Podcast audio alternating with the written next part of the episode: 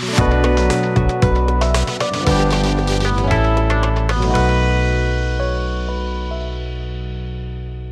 Yedis'ten merhaba ben Elif Çetin. Partnerim Elif Önal ile birlikte hazırladığımız bu yayında bugün Google gölgesinde reklamcılığı konuşacağız. Ee, reklamcılık öldü mü onu hiç konuşmayacağız. Çünkü oralara hiç girmiyoruz ama e, her şey kavram değiştirdiği gibi e, reklamcılık da kavram değiştiriyor. Ben hemen e, kavramlarla ilgili bakan olduğum için Buna bir açıklık getireceğim. Bazı böyle beğendiğim sözler var. Hmm. Ee, eğer benden daha iyi açıkladığını düşünüyorsam o hmm. şeyleri alıntı olarak onları kullanıyorum. Ee, Howard Schmidt de e, Geometri e, Global var ya hmm. ajans. Hmm. Onun e, Chief Creative Officer'ı bir şeyde sempozyumda şöyle açıkladı. Hani reklamcılık ölüyor mu o tartışılıyordu. Neden değişti? Ne oldu? Tüketicilere artık niye ulaşamıyoruz? O da şöyle söyledi. Markalar insanlar için deneyimler tasarlayarak kendilerini yeniden keşfediyor keşfediyorlar. Artık işimiz reklamcılık yapmak değil. Yeni işimiz markalar ve insanlar arasındaki bağlantıları taleplere uygun, değer katan çok yönlü marka etkileşimleri ve deneyimleriyle canlandırmak. Şimdi bu tabii e, spektrum olarak baktığın zaman artık çok daha geniş çok. bir evet. yere gidiyor. Yani ona 30 saniyelik 10 saniyelik her neyse bir mesaj hazırlamak ya da işte bir ilanda görebileceği bir e, şey iletmek yerine bir fayda herhangi bir şey neyse artık oradaki amaç o çalışmayı yapmak yerine çok çok farklı kanallarda hiç uyumayan e, neredeyse ben onu dijital dünyayı o sosyal medya dünyası bir canavar gibi düşünüyorum yani. Sürekli beslemen gerekiyor onu bir şeyle. Sürekli ağzından alev çıkacakmış gibi şey yapıyor. Senden e, beklentileri var. Şimdi birazcık istersen sen e, bize şeyden bahsetmek ister misin? Pazarlamacıyı nasıl e, etkiledi bu? Çünkü senin mecraların değişti satın aldığın yerler değişti başka başka noktalara geldi. Evet, e, pazarlamacıyı şöyle değişti. Hepimizin dijital okur yazarlığının artması gerekti bir kere. E, yani pazarlamacı eskiden birazcık daha sosyal psikoloji, biraz daha işte marketing termleri, birazcık daha tüketici davranışı ve kanal yönetimi gibi şeylerle uğraşırken şimdi baya baya dijitalden anlıyor olması lazım. Bunu galiba bir önceki podcastımızda konuşmuştuk birkaç önceki. Ee, şeyden geçtik biz pazarlamacılar olarak. Ee, CMO'lar yerlerini Chief Digital Officer'lara ya da Chief Intelligence Officer'lara bırakacak. CMO diye bir şey kalmayacak döneminden geçtik ama CMO'lar bu savaştan galip çıktı. Bu bir savaşsa eğer. So e, dolayısıyla birincisi böyle bir hani dijitalleşmeye çok hızlı ayak uydurmak zorunda kaldık ki bu konuda adaptasyonu en güçlü ekiplerin pazarlama ekipleri olduğunda daha önce konuşmuştuk biliyorsun. İkincisi de tabii yeni iletişim yöntemleri, yeni e, iletişim kanalları keşfetmek zorunda kaldık. Tüketicinin pasif olarak e, mesajı alan olmaktansa e, mesajı üreten hatta mesajı taşıyacak kanalı yaratan insan olduğu, medya olduğu, mecra olduğu bir döneme girdiğimiz için tabii insanlara bir mesaj iletmek çok daha komplike bir hale geldi. E, bunlarla baş öğretmeni, baş öğretmenin yollarını araştırdık. E, özellikle bu yeni teknolojik dünyada ki gene daha önceki şeylerimizden birinde bu dijital dönüşümle ilgili podcastlerimizden birinde şeyden bahsetmiştik. Bu marketing technologies denen alet, edevat ve ürün e, toplu toplamının Martek'in e, inanılmaz bir e, büyümeyle 2019 yılında toplam 7600 farklı e, ürün ve çözümden oluştuğunu konuşmuştuk. Dolayısıyla bir e, marketing işi yapıyorum dediğin zaman artık hani insanları anlayacağım bundan bir içgörü geliştireceğim işte böyle bir dünya yok. Yani Henry Ford'dan bu yana hayat gerçekten çok çok değişti. E, bunun hepsine e, birazdan zaten detaylıca konuşacağız. Ee, şimdi öncelikle e, şeyden bahsetmek istiyorum. Google gölgesinde bek reklamcılık başlığını niye seçtik?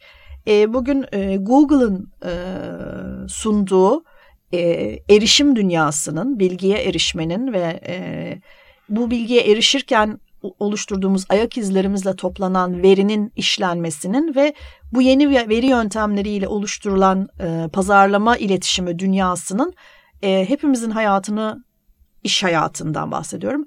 E, çok kalıcı bir biçimde etkilediğini düşünmeyen yoktur herhalde. Google'ın gölgesi hepimizin üzerinde. Google'ın gölgesi ayrıca sadece etkileşimden ve böyle bir takım soft KPI dediğimiz şeyler vardır ya yani parayla pulla değil de daha böyle bilinirlik, görünürlük, reklam tarzındaki KPI'larla ölçülen bir şeyden bahsetmiyorum. Bayağı bayağı hardcore yeşil yeşil Amerikan dolarından da bahsediyorum. Yapıştır. Yapıştır. Şimdi ne diyorum ne demek istiyorum mesela? Şimdi 2019 yılında tahmin edilen e, dünya e, reklam pastası büyüklüğü 5.560 milyar dolar. Yani reklam ve pazarlama iletişimi için diyeceğimiz şeylere tüm dünyada 560 milyar dolar para harcanacakmış. Bunun yaklaşık olarak yüzde 50'si artık dijital. Yarısı dijital araçlara ve e, şeylere mecralara harcanıyor. Yarısı da daha konvansiyonel diyebileceğimiz Geleneksel yerlere harcanıyor. E, bu böyleyken bundan sadece 3 yıl sonra artık 2023 yılında dijitalin payının da %60'a çıkacağı öngörülüyor. Tüm dünyadan bahsediyorum. Yani bu herhangi bir bölgeye ya da Amerika'ya ait değil. Dolayısıyla demiştim ya biraz önce yeşil yeşil Amerikan dolarından bahsediyorum diye gerçekten de öyle. Dünya reklam pastasının yüzde ellisi dijital. Ha, bu yüzde ellinin de yaklaşık olarak e, yarısı Google ve Facebook. Burada bir duopoliden bahsediliyor. Eminim hepimiz bu rakamı, bu lafları duymuştunuzdur. E, şimdi kaynak vermek için söylüyorum. Bu rakamlar e-marketer'dan alınmış rakamlar. E, dünyada e, genel olarak reklama harcanan her 10 liranın ikisi Google'a harcanıyor, biri Facebook'a harcanıyor. Geri kalan 70, %70'i de ya da 7 lirayı da yüzlerce, binlerce mecra paylaşıyor. Ki zaten işte Facebook'un hemen arkasından Alibaba geliyor, onun hemen arkasından Amazon geliyor. İnanılmaz bir bu hepsini topladığımızda da dünya reklam pastasının yaklaşık yüzde kırkına oluşan bir şeye geliyor. Zaten biraz önce demiştik ya yüzde ellisi dijital diye. Al yüzde zaten o ellinin kırkı 4-5 tane markaya gitti. E, o yüzden e, sadece şey de değil, e, para olarak da değil. Tabii bu iş yapma biçimimizi son derece ciddi olarak etkiliyor. E, her alanda Google'ın gölgesi üzerimizde. Yani Google'a e, reklam yatırımı harcaması yap, yapmaktan bahsederken şunu söylüyoruz değil mi? SEO yapmak, işte orada aramalarda çıkmak, ondan sonra seni ön plana çıkarması. Evet. E, GDN yapmak, AdSense yapmak, bulundu, ya onun mobili olan, işte yerler... YouTube'u kullanmak. Şimdi e, biraz sonra bahsedecektim ama madem böyle bir soru sordum, şunu söyleyeyim önce. Şimdi Google'ın e, biliyorsunuz orijinali bir şey, arama motoru.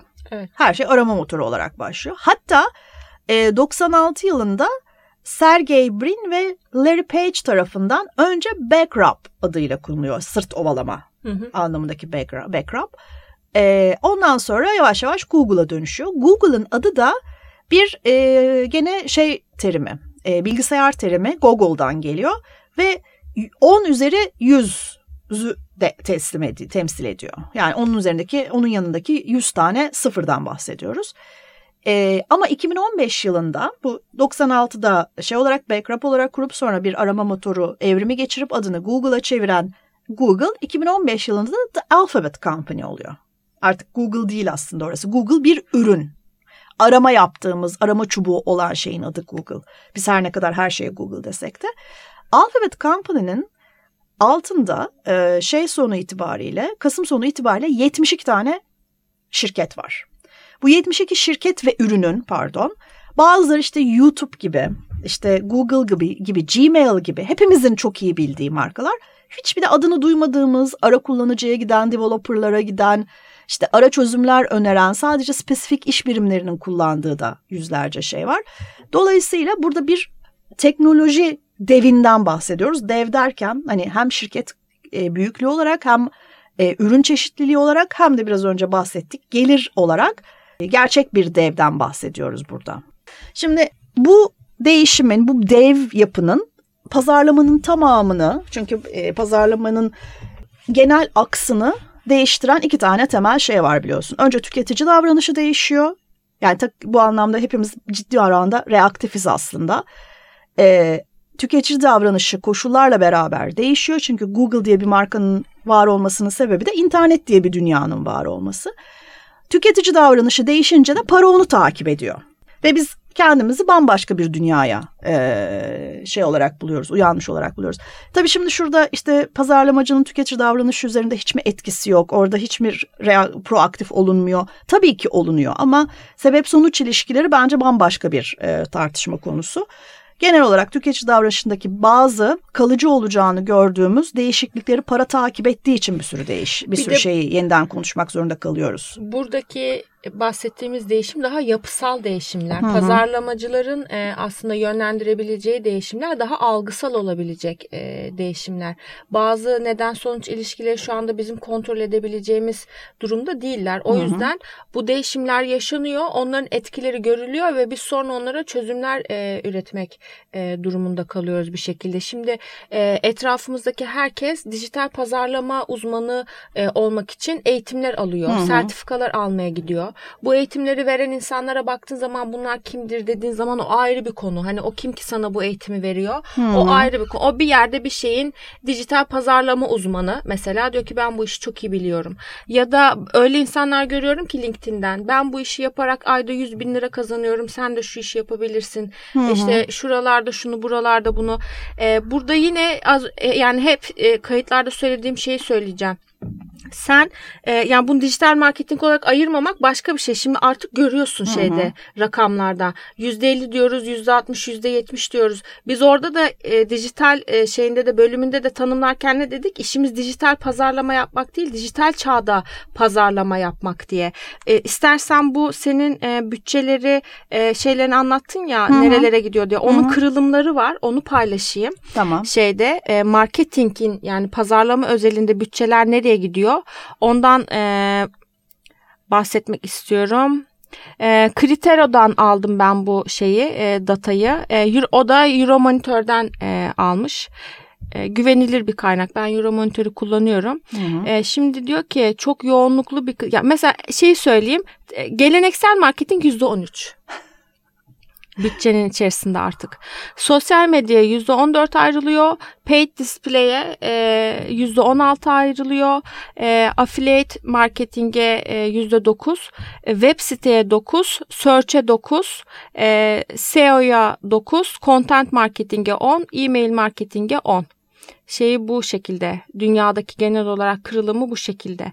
Baktığın zaman burada şimdi e-mail dijital, content dijital, SEO dijital, search advertising dijital, landing dijital. Hı hı. Ondan sonra e, paid display dijital, social media dijital. Ben şimdi anlayamadım. O zaman aslında bütçenin %50'sinden daha fazlası belki de gidiyor. Öyle değil mi? Bu şeye baktığımızda. Tabii paraya aynı şekilde dönüşmüyor olabilir. Evet. Ee, o, o yüzden ta, tam olarak birebir bir karşılaştırma yapmak doğru değil. Bir de tabii şey var ya bu rakamlar single source data olmadığı için nasıl ölçüyor, nasıl topluyor o ayrı bir konu. Peki. Ee, şimdi bu kadar büyük bir e, ağırlığı varken üzerimizde gölgesi var diye tanımladık hatta. Yaptığımız işleri değiştirmesi çok Normal. Ee, en önemli şeylerden biri yine geçtiğimiz haftalarda konuştuğumuz konulardan biri bu pazarlamadaki siloları ortadan kaldırmak zorunda bırakıyor bu yaklaşım. Çünkü internet ve internetteki ürünlerin aranır, bulunur ve satın alınabilir olmasından sonra hep konuştuk. Silolu yaklaşım işe yaramıyor çünkü yaptığımız dijital iletişimin ürün mü, e, satış kanalı mı yoksa e, reklam mı olduğunu artık ayırt edemiyoruz. E, gerçekten de e, 2018 yılında Salesforce'un yaptırdığı bir araştırmada pazarlamacıların %28'i e, bu silolu yaklaşımın en büyük sıkıntılarından biri olduğunu söylemişler. Bence üçte biri ciddi bir rakam. Çünkü yani pazarlama dünyasında uğraşman gereken dünyayı bir düşündüğünde yani üçte biri benim en önemli problemlerinden biri bu silolu yapıyı bozmak, değiştirmek diyorsa bence önemli bir rakam bu. Çünkü şöyle de bir noktaya geldik. Bu silolu yaklaşımın en büyük problemi ve Google'ın hayatımızdaki değiştirdiği en önemli şeylerden biri. Artık data toplamak değil mevzu. Kulaklarımızdan, ceplerimizden data fışkırıyor. Artık bundan anlamlı, kullanılabilir içgörüler ve şeyler oluşturmak, stratejiler oluşturacak hale gelmek. O da bu silolu yaklaşımı çok sorgulatan ve insanları değişime zorlayanlardan biri. Şimdi reklam pastasındaki rakamlardan bahsettik. O rakamlarla ilgili bir de şöyle bir çarpıcı durum var Elif. E, reklamdaki büyüme neredeyse tamamen bu duopoliden geliyor. Yani Google Facebook ikilisinden geliyor. Baktığın zaman geleneksel reklam büyümüyor, display reklam büyümüyor, sosyal medya Google tarafında da Facebook tarafında ağırlıklı olarak büyüyor. Yani ne büyüyor diye bak, mobil Google tarafında büyüyor. Ne büyüyor diye baktığın zaman aslında dijital mecralar bile büyümüyor. Büyüyen tek şey bu duopoli. Bu da e, gücün hala kontrolsüz bir biçimde bu dijital dünyadaki iki büyük deve doğru kaydığının göstergesi. Facebook'un geçtiğimiz dönemlerde yaşadığımız e, hayatı ne kadar etkilediğini hep beraber gördük. İşte Rusya Facebook kanalıyla Cambridge Analytica diye bir şirketi kullanarak bildiğin Amerikan seçimlerinin kaderini değiştirdi belki de. Dün yine gördüm e, 200 küsür bin e, şey veri yine açığa çıkmış. Aynen. Bu arada işte daha çok yeni yaşandı Türkiye bankacılık sisteminde bir siber veri saldırı. açığa aynen siber saldırı bir adını açıklamadıkları bir e-retailer'dan perakendeciden hepimizin kredi kartları çalınmış ortalıkta dolaşılıyor. İşte bir takım e, deep web sitelerinde satılıyor. Bayağı da 3 kuruş paralara falan satılıyor yani öyle çok para da etmiyor üstelik Aslında de. Aslında o ikilinin büyümesinin sebebi sadece o bütün reklam Hı-hı. kanallarının büyümeyip bu ikisinin büyümesinin sebebi aslında oradaki verinin şu anda bu kadar değerli olmasından kaynaklanıyor Hı-hı. değil mi? Doğru mu anlıyorum? Tabii çünkü bunlar veriyi üretiyorlar işliyorlar ve sana kiralıyorlar. Yani şimdi kişisel veriden bahsediyorum. Kişisel veriden yani. bahsediyorum. Şimdi e, Facebook'taki veriye sen sahip değilsin. Kendi küçük Facebook sayfanın ya da Instagram sayfanın küçük bir veri grubuna sahipsin ama Facebook'ta reklam yapacağım ya da Google'da reklam yapacağım dediğim zaman o sana işlenmiş ve kullanılabilir hale getirilmiş bir veri kiralıyor. Bu da çok önemli bir kaynak oluyor. Artık neredeyse yaptığımız pazarlama iletişiminin tamamında işte lead management'ta, growth marketing'de, e, programatikte, retargeting'de hep bu veriler var. Şimdi bunlar olmadan bir planlama hele de e-commerce için mümkün değil gibi bir şey. E, ama bu duopoli tabii bazılarımızı korkutuyor da, rahatsız da ediyor. 2017 yılıydı galiba. İngiltere'de başta WPP ve Dentsu olmak üzere birçok şey bir süre Facebook'u bir süre Google'ı kullanmama kararı aldı. Ama işte sürdürülebilir değil. İş modelleri çok değiştiği için şimdi Türkiye'de yeni bir durum yaşıyoruz biliyorsunuz. Google 12 Aralık'tan itibaren satılan Android cihazlarını desteklemeyeceğini söyledi. Rekabet kuruluyla ilgili yaşadığı bir sıkıntıdan dolayı. Bunun da hepimizin hayatını nasıl değiştireceğini hep beraber göreceğiz. Gerçekten de yani geldiğimiz noktada e, neredeyse dijital dışında hiçbir mecra büyümüyor. Sabit kalan mecralar var. Mesela radyo çok etkilenmiyor bu değişimlerden. Sinema çok küçük olmakla beraber çok etkilenmiyor bu değişimlerden. Açık hava çok etkilenmiyor bu değişimlerden. Ama dijitalin içinde de sadece bu ikisi büyüyor. Tekrar söylediğimiz gibi.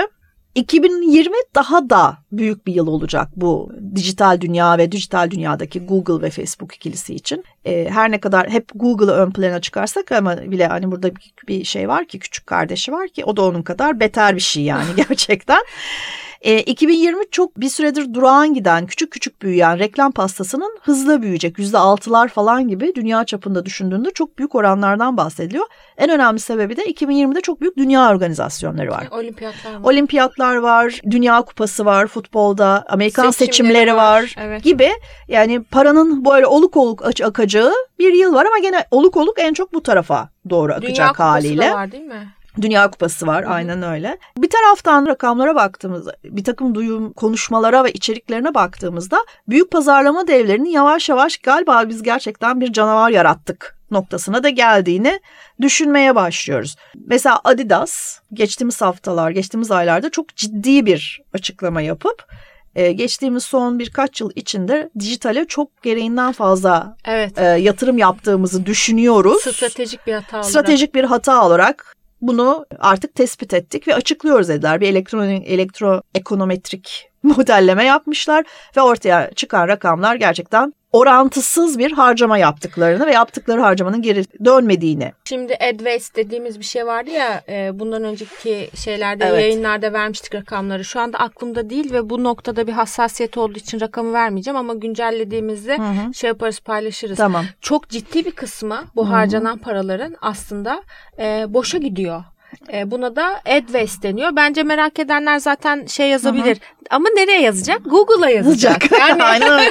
Google'a mı yazacak? ya niye yazsın? Ya niye? Türkcell'inki ya niydi değil mi? evet. Şimdi Adidas'ın bu açıklaması doğru şey var. Procter Gamble mesela bu konuda çok yüksek sesle konuşan büyük reklam verenlerden biri. Bir... O birçok şey içinde topladı zaten. Aynen Kendi öyle. ajansını kurdu Ma- falan. Mark Pritchard diye bir şeyleri var. CMO'ları var biliyorsun. Kendisi gerçekten e, konuşma yapmaktan CMO'luğa nasıl bir bit buluyor merak ettiğim bir arkadaş ama genel olarak söylediği şey şu e, iş yapma biçimlerini son derece ciddi biçimde değiştirecekleri bir e, mass clutter diye bir şey yapıyorlar. Google ve Facebook dünyasını bunun altına topluyorlar ve yavaş yavaş buna çok daha az konsantre olacağız. Buna ayıracağımız şeyi son derece azaltacağız ve bu kendi bahçemizde oynamaktan bu bahçeden kastı şey Google ve Facebook dünyası bahçemizde oynamaktan vazgeçeceğiz. Dışarıya çayıra çimene ormana gideceğiz ve orada bir takım riskler alacağız demeye başladı. Gelinen noktanın dramatikliğini şöyle açıklayabilirim ben en kolay yönden. 2010 yılında Facebook ve e, alfabetin tamamının toplamı %6,5 bile değilmiş. Pastada. Pastada. %6,5 olduğu bir yerde bu ikisinin televizyonun oranı %34'müş, gazetenin oranı da %34'müş. Ama 2010 yılı dediğimizde e, sadece iPhone 10 yıl çıkalı, önce iPhone çıkalı henüz 2-3 yıl olmuştu tüm dünyaya yayılmasını düşündüğümüzde ve e, dijital sosyal medya onunla beraber gelen işte bu Instagram'lar şunlar bunlar influencer çılgınlığı yoktu her şeyden önce. Aynen öyle. Ondan sonra tabii ki de böyle olması çok normal. Şimdi bu take a stand yani bir şey yapan, bir ayağa kalkanlar, bir me too diyenler, hı hı. işte ne bileyim bir şey yapanlar, tepki gösterenler ve kendini sorgulamaya başlayanlar bence çok değerli. Çünkü e, aslında o şey çok doğru. Biz bu canavarları kendi elimizle yarattık. Yarat. Şimdi burada niye insanlar Facebook'a reklam veriyor? Çünkü iki buçuk milyar kullanıcısı var deniliyor. Aynen, değil aynen. mi? Ben yine şunu söyleyeceğim. Hep söylüyorum ya o iki buçuk milyar kullanıcının yüzde kaçı orijinal? Bunların birçoğu zaten başka başka hesaplar. İnsanlar bir hesabı kapatıp başka hesap açıyorlar. Şirket hesapları var. Şunlar var, bunlar var. Gerçekçiliği, orada olup olmama gerekliliği. Şimdi bu var. Bir de bir yandan da 7500 tane pazarlama teknolojilerinin ayrı çözüm ürünleri var. Tabii yani Google ve Facebook kullanırken şöyle bir sıkıntı yaşıyorsun. Hedef kitleni ben yaptım. E, reklamını ben dağıttım. Ölçümünü ben yaptım. Raporunu ben yazdım. Buyur yersen gibi bir dünyada yaşıyorsun. Ama e, şöyle bir şey söyleyeceğim. Bir taraftan böyle işte baş kaldıracağız. PNG bile bu walled garden'ların hani bu kendi arka bahçemizde oynamaktan vazgeçeceğiz. Dışarı çıkacağız. Aman Adidas ben ne ettim? Dünyanın parasını harcadım derken bir taraftan da Google'ın da tabii eli armut toplamıyor. Daha çok kullanalım, daha çok bağlanalım, daha çok Google ürünü tüketelim diye ellerinden geleni yapıyorlar. Yani e, öyle ürünlerle, öyle sistemlerle uğraşıyorlar ki gerçekten Black Mirror bölümü gibi her bir. E, mesela ambient computing diye bir şeyden bahsediyorlar. Bu ambient computing çok enteresan bir şey. Gerçekten de hardware yani e, donanım, yazılım ve insan ilişkisinin tamamını birleştirip sürekli olarak kendini yenileyen, güncelleyen bir sistem yapmaktan bahsediyor adam. Yani hem senden aldığı bir takım deneyimleri ve sebep sonuçlarını kendi yapay zekasıyla kullanıp onu tekrar içeriye atıp veri haline getirip tekrar sana bir hizmet sunup böyle bir daimi olarak bir döngüsel şey üreteceği, geliştirme yapacağı bir dünyadan bahsediyor adamlar. Ve gelecek nesil e, şu anda bizim bilmediğimiz pek çok ürünle beraber daha fazla Google bağımlısı olacak şekilde yetişiyor. Mesela Chromebook. Ben mesela duymamıştım Chromebook'un ne olduğunu. Senin bir fikrin var mı bilmiyorum. E, şeyle e, Google Chrome'la ilgili değil mi? Chromebook bildiğim bir laptop aslında. Hı hı. E, ve yüz, özellikle mesela Amerika'da okullarda kullanılan bilgisayarların yüzde 60'ı Chromebook'muş. Korkunç bir rakam değil mi? E, evet. Bu ne demek biliyor musun? Z jenerasyonu ve hemen arkasından gelen alfa jenerasyonu elinde iPad'le değil Chromebook'la büyüyor demek. Ve e, bunun en önemli şey var. Çok basit, çok hafif ve veriyi dışarıda tutan, bulutta tutan bir işletim sistemi var Linux bazlı bunun. Dolayısıyla senin bilgisayarında yaptığın her şey anında Google'da. Ya aslında Sadece... çok korkunç bir şey değil mi? yani işte Black Mirror'a doğru Hayır, gidiyor. Hayır şimdi e, insanların birazcık yavaş yavaş şu bilinci edinmesi lazım. Evin nasıl senin bir mülkünse, arsan senin nasıl bir mülkünse sanal e, digital footprint dediğimiz şey yani sanal bir ortama girdiğinde, internette herhangi bir sayfa açtığında, sosyal medyada herhangi bir şey girdiğinde bu ayak izlerini bıraktığını ve onların aslında senin birer mülkün olduğunu artık görüyor olman lazım. Dün bir haber çıktı. E, kişisel verileri koruma kanununun kapsamı genişletilmiş ve daha ciddi yaptırımlar uygulanmaya Hı-hı. başlamış ve mevzuat biraz daha genişletilmiş. E, görünüşe göre bu daha ciddiye alınmaya başlanan bir konu olmuş. Ama e, bana yine de çok şey gelmiyor, inandırıcı gelmiyor. Çünkü benim kullandığım operatörde özellikle ben telefon numaram hiç kimseyle paylaşılmasın e, seçeneğini defalarca seçmiş olmama rağmen hiç fark etmiyor. E, arayıp çağrı merkezine ben aranıyorum dememe rağmen sürekli beni e, doğalgaz dolandırıcıları, kombi, kombi bakımcıları, işte bilmem internetçileri, şucusu, bucusu evet. sürekli her gün beni evet. en az 5-6 kişi arıyor. Şimdi bu aslında baktığın zaman bir saldırı değil mi? Evet. Ve bu da yetmiyor. Biraz önce dediğimiz gibi hani Google Chromebook'un en önemli özelliği şu. Yani sen şu anda mesela internette gezdiğin zaman iz bırakıyorsun. Değil mi? Offline de iz bırakacaksın. Çünkü Chromebook bütün bilgini senin Ona bilgisayarın içinde değil, bulutta kendinde tutacak şekilde tasarlanmış. Bu yüzden çok daha ucuz, bu yüzden çok daha hafif, bu yüzden çok daha kullanışlı ve bu yüzden çok daha hızlı. Bu arada az önce internete girerken dedim ama birçoğumuz fark etmeden e, şeyleri lokasyon bilgilerimizi açıyoruz. Bu uygulamaları aslında indirip bazı Hı-hı. şeyler kullanım şartlarını kabul ediyoruz ya okumadan. Okusak kabul edemeyiz çünkü. Öyle şeyleri Hı-hı. evet ama kabul, kabul etmezsen de indiremiyorsun. İşte onu diyorum Aynen. okusak kabul edemeyiz. O yüzden okumadan direkt kabul ediyoruz. Çünkü her ne olursa olsun Instagram'ı kullanmak isteyeceğin için mecburen onu indirmek zorundasın. Ne yapıyor? Telefonunu yani Instagram içerisinde olmasan bile bulunduğun yerde yerdeki lokasyonlarını en azından hiçbir şeyini alamazsa lokasyonunu alıyor. Anlatabildim mi ne demek istediğimi? Hı. Zaten şeyi görüyor. Mesela ben dün e, bir adres aradım Google'da. Ondan sonra bana diyor ki buraya giren insanlar diyor ortalama diyor bir buçuk saat kalıyorlar diyor. Şimdi sen bunu nereden biliyorsun ki yani giriş çıkışın mı var? Oradaki şeyini senin ölçüyor. Tabii sürekli sürekli verip şey yani yapıyorsun. aslında her şeyimiz kayıtlı. Hani anlatabiliyor muyum? Bir e, ben şey kullanıyorum mesela e, Android kullanıyorum daha önce de söylemiştim artık cep telefonum benim aşağı yukarı kaçta işten çıktığımı ve eve gittiğimi ve nereye gittiğimi biliyor. Çok e, heyecanlı bir hayatım olduğu için işten çıkıp eve gidiyorum aynı aşağı yukarı aynı saatlerde. Dolayısıyla çıkma saatim yaklaştıkça yarım saat kala bana bildirim göndermeye başlıyor. Şu anda trafik şöyle, şu anda trafik böyle. Evet. Yani benim kaçta nereden çıkıp nerede nereye gideceğimi bilen bir sistemden bahsediyoruz. Çünkü sürekli olarak veri paylaşıyorum. O hizmetleri verimli bir şekilde kullanmaya devam etmek için Google seni niye bu kadar çok takip ediyor? Sana daha iyi hizmet verebilmek için yavrum. Yani yapılacak bir şey yok ama yani bir kere düşmüşüz bu loop'un içine. Şeyi de unutmamak lazım. Yani Google'ın bugüne kadar yaptığı her şey çok başarılı olmadı çok başarısız olup yarım bırakmak zorunda kaldı. Google Plus gibi mesela. Google Glass. Ürünleri de var. İşte Google Glass'ın bence onlar hep ara teknoloji. Daha önce de wearable'larla ilgili konuşmuştuk ya. Yani bence wearable'lar bir ara teknoloji. O bizi yavaş yavaş hı hı. implant device'lara doğru evet. götürecek, implant ürünlere doğru getirecek. Yani yaptığı her şey çok çok başarılı değil. Mesela e-commerce'te çok başarılı değil. Google Shop'u, shopping'i çok başarılı değil. Örneğin Walmart mesela Google'a ürün vermiyor. Yani Amerika'daysanız ve Google Shopping'e bakıyorsanız Walmart ürünü e, opsiyon olarak göremiyorsunuz. Yani bir takım devlerin karşısında ancak devler durabiliyor şimdi çünkü. Şimdi devler deyince Amazon'la ilgili bir şey okudum. Bu e, pastadan daha çok pay almak için, şimdi reklam pastasından daha çok pay almak için. Çünkü baktığın zaman az önce saydığın şey gibi e, reklamını bana ver, şunu hedeflemeni bende yap, şunu anahtar Hı-hı. teslim yani. Aynen öyle. Amazon'da şöyle düşünüyor. Zaten hani ürünlerini birçok alışverişini benden yapıyor. Şuyunu benden, buyunu ben, her şeyini ben yapıyorsam reklamını niye ben yapmıyorum gibi düşünüyor anladığım kadarıyla. Hı-hı. Şimdi önümüzdeki dönemde 2020'de evet, özellikle. daha küçükler ama onlar da e, hızla işte geliyorlar. Buraya biraz odaklanacaklarını söylüyorlar. Şimdi sen kendi işini yaptığın için sen de mutlaka reklam modellerini kullanıyorsun Google'ın da Facebook'un da. E, mesela reklam tasarımını mecbur bırakmıyor.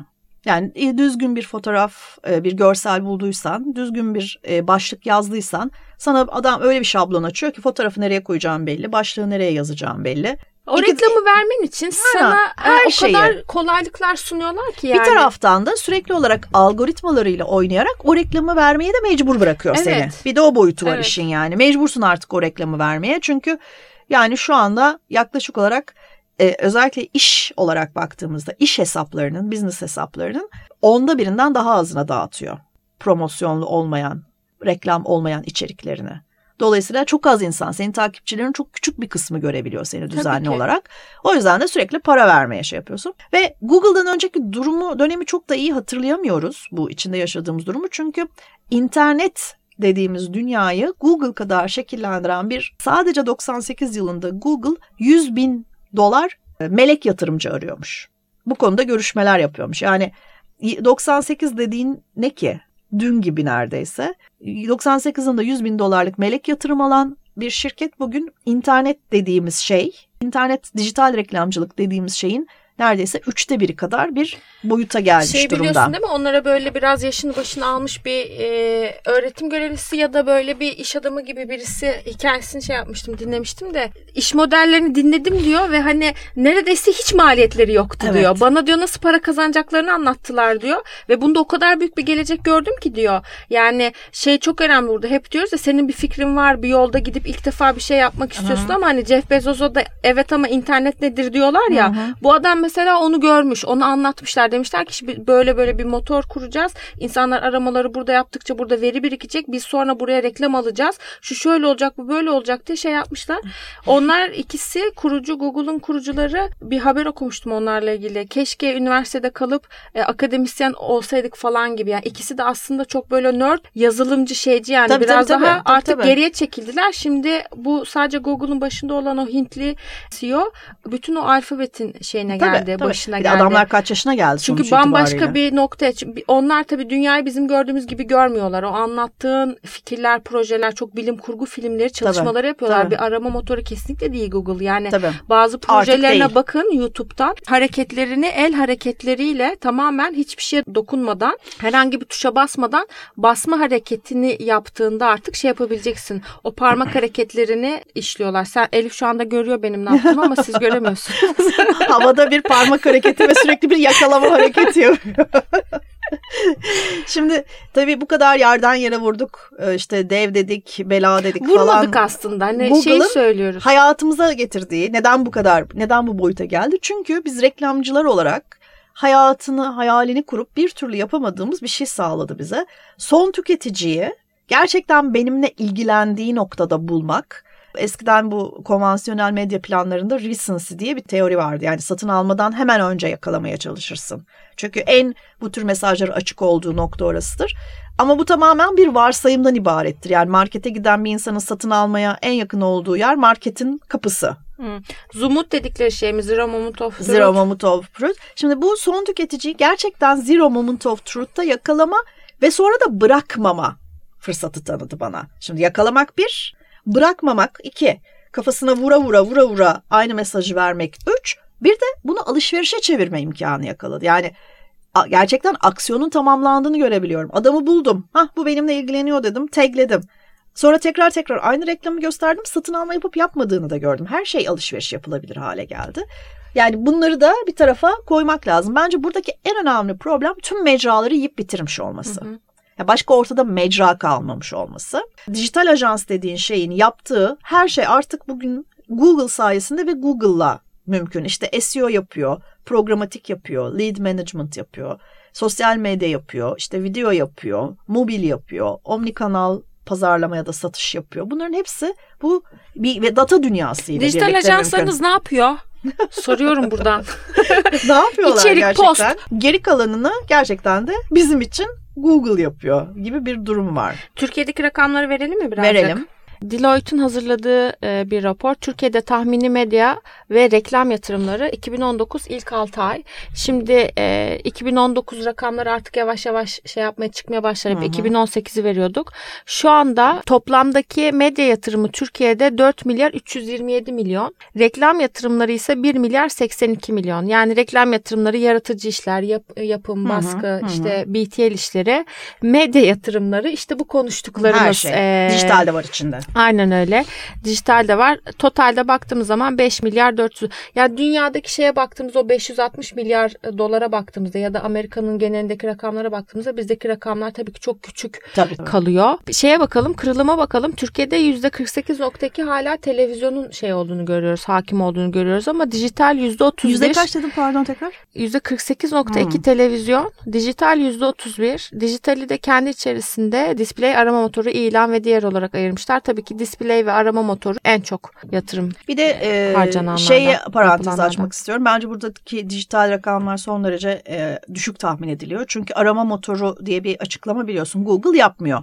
Bu Reklamcılar Derneği'ne üye ajanslardan ve onların reklam verenlerinden toplanan Sorarak rakamlar. rakamlar. Dolayısıyla aslında SEO'da ve GDN'de reklam yapıp ama bunu hiçbir şekilde e, kayıtlı ajanslar altında yapmayan ve bu alana inanılmaz paralar harcayan pek çok küçük irili ufaklı reklam veren var. O zaman şey Onlar bu rakama dahil değiller. Şey mi demek istiyoruz? Dijital %31 değil belki %40 Ben- %50 bile belki olabilir mi demek bilemiyorum. istiyoruz? Aynen öyle. Özellikle SEO rakamları çok çok. Çünkü o tarafta tek bir organize reklam e, alanı var. O da Google. Google'da Hı hı. hiçbir açıklama yapmıyor. O da çok enteresan değil mi? Yani burada şeffaf Evet. olması gerekmiyor mu? Bunların- Gerekiyor tabii. En büyük tartışmalardan biri o biliyorsun. Evet. O diyor ki ben şeffaflığımı sadece e, reklam verenime karşı yapıyorum. Çünkü bugün Google Analytics'e girdiğinde e, işte attribute analizine kadar bir sürü şey görüyorsun.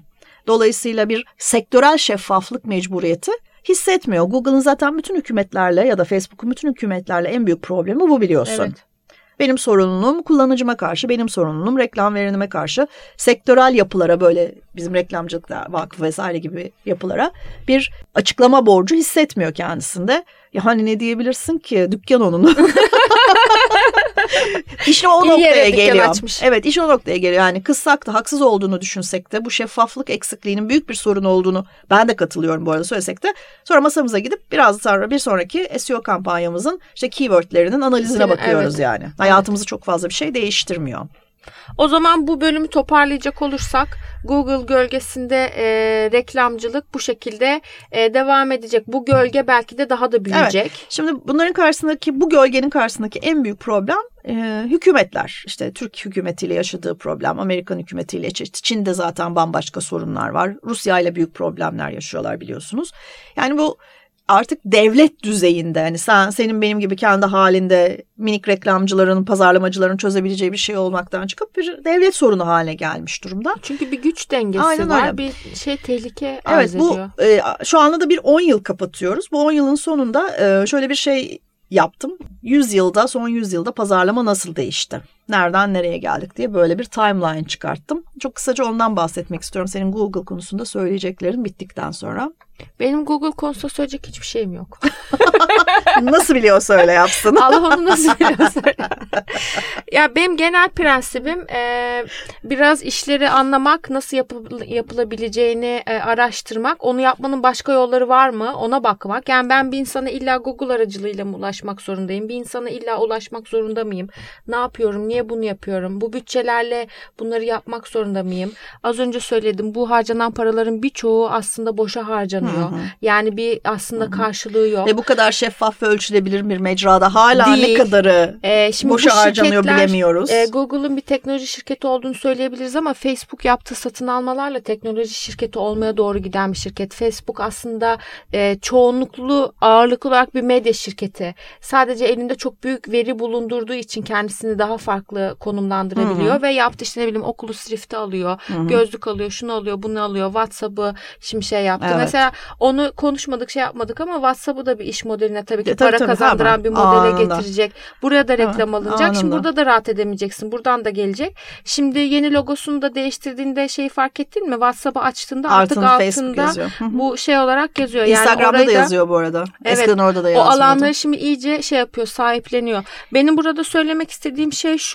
Bu şirketler e, nasıl e, bireysel insanları konuşuyoruz, uzaya roket gönderiyorlar. Eskiden bu NASA'nın işiydi. Şimdi bunu Elon Musk tek başına yapıyor. Nasıl olabilir böyle bir şey? İşte hükümetlerin de e, bütün dengeleri aslında değişmeye başladığını görüyoruz. O yüzden bu kadar büyük başlar kavga ediyorlar. Bu şirketler bir de vergi ödemiyorlar. Evet. Ee, yani bu paraları alıyorlar, bu kadar büyük paralar kazanıyorlar, bunları bir yerlere yatırıyorlar ya da her ne yapıyorlar o kısmını çok bilmiyorum ama e, İşte daha fazla başımızı belaya daha sokacak fazla Chromebook falan gibi şeyler, yapıyorlar. ve son olarak da şeyi e, eklemek istiyorum. Vergi konusunu söyledim. O konu benim evet e, şeyim. Hmm, bir şey daha söyleyecektim ama unuttum. Aklıma gelirse ekleyeyim Tamam. olur mu? Anlaştık. Kendime çok baskı yapmayayım şu anda. Tamam, son sözlerimmiş gibi. Ya şimdi konuş ya da Tekrar sonsuza konuşabilirim kadar yani. Şimdi yüzyılda pazarlama nereden nereye geldi? Şimdi 1910 yılı Bu e, şeyin e, ne denir assembly line'ın yani birleştirme bandının e, kurulduğu ortaya çıktığı yıl. Bunun da aslına bakarsanız fikir babası Henry Ford'a atfediliyor ama belki de Ford şirketindeki mühendislerden biri bilemeyiz onu. Sonuç itibariyle 1910 yılında belli bir tempoda ürün üretilmeye başlanmasıyla yani sanayi devrimiyle beraber bir pazarlama fikri ortaya çıkıyor. Ve pazarlamayı aslında en güzel e, özetleyen şey gene Henry Ford'un bir sözü. İstedikleri renkte araba alabilirler. Siyah, istedikleri siyah olduğu sürece. Yeter ki siyah Yeter olsun. ki siyah olsun. Yani e, they, they can have any color they want as long as it is black diyor Henry Ford. 2010 yılında 2010 yılında 1910 yılındaki pazarlama bu. 1930 yılına geldiğimizde artık yavaş yavaş hanelerde radyoyu görmeye başlıyoruz. E, radyo ile beraber bir geniş erişimli tabii geniş tırnak içinde burada geniş erişimli e, bir e, pazarlama imkanı, mesaj iletme imkanı doğmaya başlıyor. Ama bu arada da aslına bakarsanız pazarlamadan anlaşılan şey ürünün var olduğunu duyurmak. Hala, hala bugün geldiğimizde awareness bazlı reklam yapıldığını düşünürsen kötü de bir çıkış noktası değil. Dolayısıyla böyle bir ürünüm var market tarafa koydum ahaliden bahsedildiği haber, bir haber şeydi. Aynen öyle. Ee, bir anonstan bahsediyoruz burada. 1950'lere geldiğimizde artık televizyon görmeye başlıyoruz yavaş yavaş. Evlerin içinde Amerika'dan bahsediyorum tabii ki. Televizyonla beraber ve birazcık da bu e, sanayi devriminin tabana yayılmasıyla beraber yani herkesin birden fazla alanda benzer ürünleri hızla üretiyor olmasından itibaren pazarlamanın 4P'sinden bahsetmeye başlıyoruz. Yani artık ürünü üretip göstermek yetmiyor. Bir miktar efor koymak gerekiyor arkasına. İşte fiyatını doğru yapacaksın, doğru dağıtımını yapacaksın, bu arada tanıtımını yapacaksın gibi. 1970'lerde artık mecralar iyice şey yaptığı için, çeşitlendiği için biraz daha integrated marketingden, bir işte, 360 derecelerden falan bahsedilmeye başlanıyor. Bunun da aslında fikir babalarından biri de McDonald's firması. Bu integrated marketing fikrini ilk kullanılanlardan biri. 1980'e geldiğimizde artık... Bu arada şey yaptım ama 60'larda ve 70'lerde Hı-hı. artık reklamcılığın en e, şey olduğu, popüler evet, olduğu. popüler oldu. İşte Ogilvy'lerin, e, Burnbach'ların evet, falan doğru, hayatımıza zamanlar. girdiği reklamcılığın babalarının Mad diyelim. Mad dönemi işte Mad Men dönemi. Babalarının e, sahnede olduğu dönemler. 80'lere geldiğimizde artık e, bir bolluk içinde yaşadığımız e, aşina olmakla beraber ekonomideki gidişatla da beraber tüketiciden konuşmaya başlıyoruz. Dolayısıyla 80'lere CRM dönemi demek mümkün. Yani sadece artık kitlesel araçlarla jenerik mesajlar iletmek yetmiyor son tüketiciye. Birazcık daha ona özel konuşuyormuş gibi yapmak gerekiyor. 90'larda tabii ki 90'ların sonuna doğru hayatımıza internet giriyor ve her şey bir daha eski olmamak, eskisi gibi olmamak üzere e, değişiyor. Fakat tabii internetin başındaki reklam e, kalitesi de planlama kalitesi de çok düşük. Bunları da spam günleri diyorlar mesela. Yani aldığın e, en az 10 mesajın yarısı çöp hiçbir şekilde işine yaramıyor. E, 2000'ler tabii ki yavaş yavaş e, tüketiciden e, tüketiciye de bir şey yapmak lazım. Onu da kendi özel hissetmek lazım noktasında geçip tamamen kontrolün tüketiciye geçtiği bir dönem. Çünkü 2010'larda da ya artık sosyal medyadan bahsetmeye başlıyoruz. Sosyal medyadan bahsettiğimiz süreçte de bu e, interruption dediğimiz yani hayatı durdur reklamı göster reklamcılığının son demleri artık bunlar. Şimdi bugün geldiğimiz noktada 2020'nin şafağında bu konuştuğumuz yerde her şey ve herkes medya. Herkes ve her şey ve herkes mesaj iletiyor. Dolayısıyla senin mesajının hiçbir özelliği yok. Yani sen de artık herkes gibisin Cem Karaca'nın şarkısında olduğu gibi. Bunu da en güzel özetleyen laflardan biri en sevdiğimiz marketing kartunist olan Tom Fishburne'ın bir lafı. Şimdi artık pazarlama yapmanın en güzel yolu pazarlama yapmamak. Evet. Pazarlama yaptığını hissettirmemek. The best marketing doesn't feel like marketing. Eğer insanlara ben şimdi sana bir pazarlama yapacağım bir dur iki dakika diyorsan bu işi hala yanlış yapıyorsun demektir diye özetliyor sevgili Tim amca. Çok güzel oldu bence bunu şey yapman, Tamam. özetlemen. Adamın adını nasıl? Ee, tarihsel olarak. Çünkü baktığın zaman aslında in- insanın var olduğu dönemden beri düşündüğümüzde binlerce yıl geçtiğini düşünürsek şu son 100 yılda yaşananlar Hı hı. e, enteresan bir yere doğru bizi getirmiş. Ama bildiğimiz bir şey var ki o da önümüzdeki 20 yılda geçtiğimiz 300 yıldan çok daha büyük köklü değişiklikler yaşayacağımızı biliyoruz. Bir taraftan baktığında insan beynini daha 1960'lı yıllarda çözmeye başlayıp DNA dediğimiz şey 80'li 90'lı yıllarda tam tarihi bilmiyorum ama 80'li yıllar olması lazım.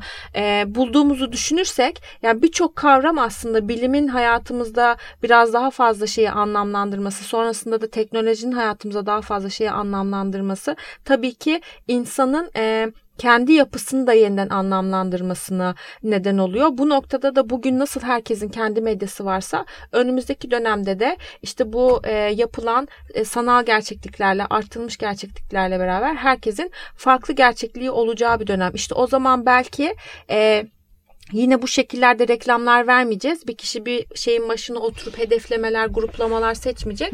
Belki başka şeylerin yapılması gerekecek ama birinin gölgesi işte o ekonomideki görünmeyen el gibi birinin gölgesi burada tabii ki hep olmaya devam edecek. Evet. Burada bilinçli olmak, doğru soruları sormak, ihtiyacı doğru tespit etmek, datanın herkesin artık bir mülkü gibi önemli ve değerli olduğunu farkında olmak bence ve pazarlama profesyonelinin sorumluluklarının artık sadece tek bir alanla sınırlı değil, farklı disiplinlerle beslenen bir e, alan olduğunu farkına varılması bence yeterli olacaktır diye düşünüyorum. Bir şey gibi.